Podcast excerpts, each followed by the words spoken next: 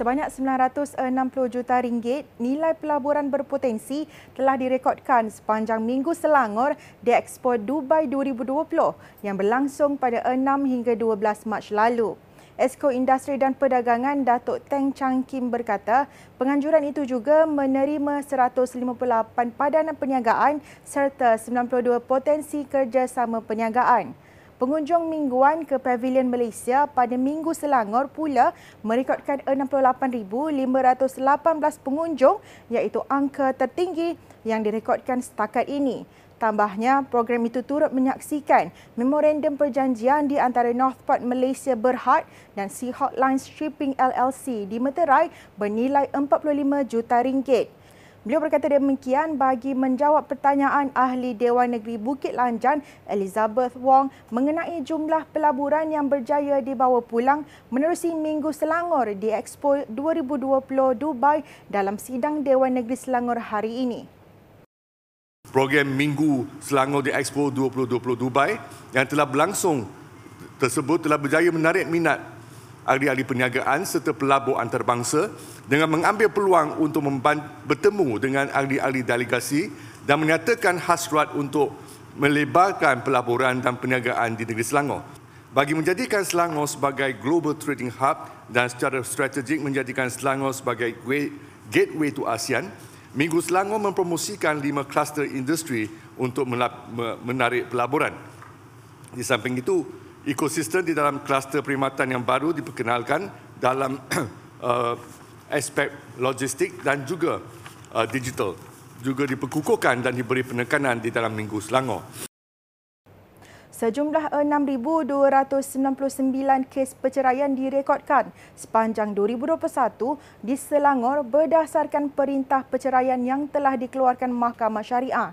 Esko Agama Islam Muhammad Zawawi Ahmad Mugni berkata, antara faktor yang menyebabkan perceraian adalah keadaan ekonomi suami yang tidak stabil sehingga gagal memberikan nafkah kepada isteri, migrasi penduduk luar yang memberi tambahan jumlah perceraian di Selangor serta kegagalan menjadikan agama sebagai cara hidup dalam menguruskan rumah tangga. Beliau berkata demikian bagi menjawab pertanyaan ahli Dewan Negeri Sabak Ahmad Mustain Uthman mengenai kes perceraian yang di Selangor yang tinggi dalam sidang Dewan Negeri Selangor hari ini.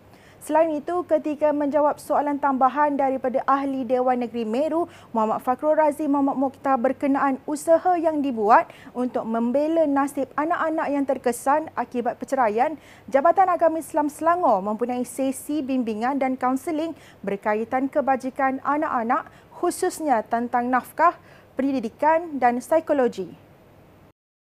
Kegagalan pihak-pihak mengurus masalah yang timbul dalam perkahwinan adalah punca kepada sebuah perkahwinan yang dibina berakhir dengan sebuah perceraian. Kebijaksanaan dalam merempuh, menempuh alam rumah tangga perlu diperkukuh dengan berbagai ilmu tambahan seperti ilmu berkaitan keibuapaan, ilmu komunikasi, psikologi kanak-kanak, pengurusan keuangan, pengurusan kesihatan dan juga ilmu seksologi.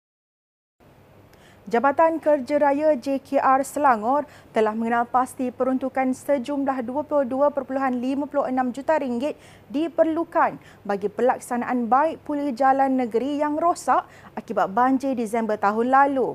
Esko Kerajaan Tempatan dan Pengangkutan Awam Eng Zihan berkata, inisiatif itu adalah di bawah program pemulihan infrastruktur pasca banjir menggunakan peruntukan daripada Sistem Maklumat Rekod Jalan Raya Malaysia Maris 2022.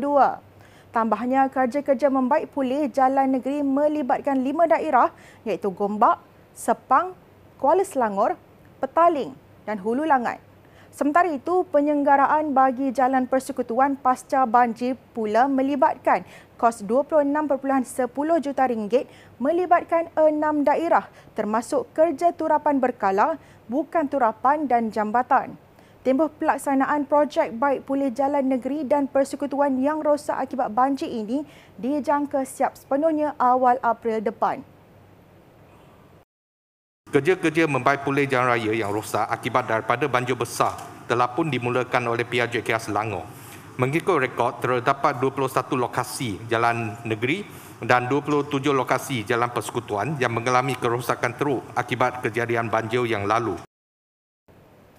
Kerajaan Selangor menerima sumbangan 1,410 set bantuan barangan keperluan persekolahan daripada Petroleum Nasional Berhad Petronas untuk diagihkan kepada keluarga berpendapatan rendah B40 di negeri ini. Bantuan yang diberikan syarikat minyak dan gas nasional itu termasuk pakaian sekolah, pakaian sukan, kasut, serta beg yang dilengkapi alat tulis, botol air dan bekas makanan yang dianggarkan bernilai RM270 setiap set. Program sentuhan ilmu Petronas Back to School itu telah disempurnakan dengan simbolik penyerahan kepada Datuk Menteri Besar Datuk Seri Amnuddin Syari di Dewan Annex Shah Alam semalam. Sekian semasa hari ini, terus ikuti kami di YouTube Selangor TV dan Facebook Media Selangor untuk info terkini tentang Selangor. Bertemu lagi esok.